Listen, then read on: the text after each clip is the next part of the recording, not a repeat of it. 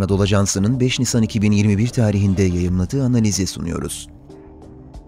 Ukrayna'da tırmanan gerilim ve Rusya'nın hedefleri. Yazan Gönül Şamil Kızı. Seslendiren Halil İbrahim Ciğer. Ukrayna'nın doğusunda başlattığı hibrit savaşın 7. yılının dolduğu günlerde Rusya, Kiev'e yeniden kol gücü gösteriyor. Donbas sınırına askeri yığınak yapılıyor, çatışma bölgesinden ateş haberleri geliyor. Rus yetkililer üst perdeden tehditler savuruyor. Yani alışılagelmiş Ukrayna Rusları katlediyor. NATO savaşı hazırlanıyor propagandası yine devrede. Peki neden? Rusya gerçekten savaşı alevlendirmeye ve Donbas'ta 7 sene önce başlattığı işgali tamamlamaya mı hazırlanıyor yoksa Kiev'i başka konularda köşeye sıkıştırmak için açık yaraya mı basıyor? Hangisi? Donbas'ta gerçekten neler oluyor? Rusya'nın 2014'te Kırım'ın işgalini tamamladıktan hemen sonra Ukrayna'nın doğusunda başlattığı hibrit savaş 7 yıldır aralıksız devam ediyor. Elle tutulur sonucu olmayan Normandiya dörtlüsü görüşmeleri, daha imzalanmadan kadük olan Minsk protokolleri, Ukrayna iç politikasını etkilemek için yapılan göstermelik esir değişimleri ve yarım yamalak uygulanan ateşkes antlaşmalarının gölgesinde 7 yıldır devam eden bir savaş ve kısmi bir işgal var. Ukrayna ordusu Rusya'nın savaşın ilk aylarında ele geçirdiği bölgelerin önemli kısmında kontrol sağlasa da özellikle Donetsk yakınlarındaki Gorlovka ve Mariupol'un yakınlarında Aleksandra ve Marinka arasında kalan bölgelerde sıcak çatışma eksik olmuyor. Rusya, Donbas'ta büyük savaş propagandasını Şubat'ta başlattı. Ukrayna Cumhurbaşkanı Vladimir Zelenski'nin Putin'in adamı olarak bilinen Viktor Medvedchuk ve çevresine yaptırım uygulamasının hemen ardından Putin'in basın sözcüsü Peskov'dan Donbas'ta gerilim uyarısı geldi. Peskov'un açıklamasına ilerleyen günlerde Rus medyasındaki Donbas'ta büyük savaş hazırlığı haberleri eşlik etti.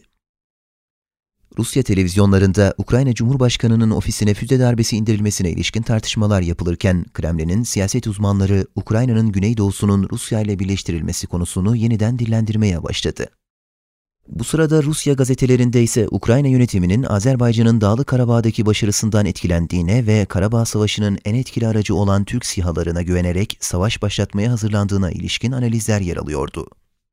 Gerilim sürerken ABD Başkanı Biden'ın Zelenski'yi araması ise Rusya'nın hamlesinin Washington'da görüldüğü şeklinde yorumlandı.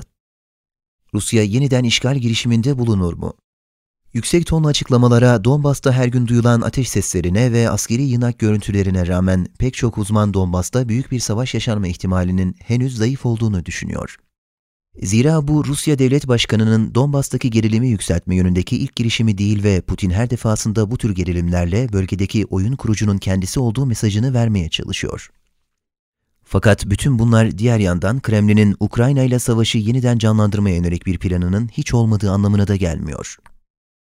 Putin 7 yıldır Donbas'ta pasaport dağıtmaktan paralı asker toplamaya, silahlandırmaktan propagandaya kadar adım adım bir Abazya, Güney Otesya, Kırım senaryosu uygulamakta. Dolayısıyla kendisi için kritik önem arz eden herhangi bir konuda Ukrayna yönetimini köşeye sıkıştıramayınca aynı oyunu yeniden sahneleyeceğini veya sağ gösterip sol vurabileceğini, mesela Donbas'a yığınak yapıp Kırım'a su sağlayan kanalları işgal girişiminde bulunabileceğini öngörmemek mümkün değil.'' Özetle belli ki Putin bölgede yeni bir oyun hazırlığı içinde. Bu oyunun nasıl sonuçlanacağına ise sadece Putin'in iyi niyeti değil, şimdiye kadar Moldova'da, Gürcistan'da, Azerbaycan'da, Ukrayna'da sınıfta kalan Batı'nın bölgeyi okuma kabiliyeti ve kararlılık düzeyi belirleyecektir. Kırım'ın Ruslar tarafından işgalinin anlatıldığı Kırım Ateşi kitabının yazarı olan Gönül Şamil Kızı, bölge ülkelerinde uzun yıllar muhabir olarak çalışmıştır. Spotify, SoundCloud ve diğer mecralardaki podcastlerimizi dinlediğiniz için minnettarız. Lütfen abone olmayı unutmayın.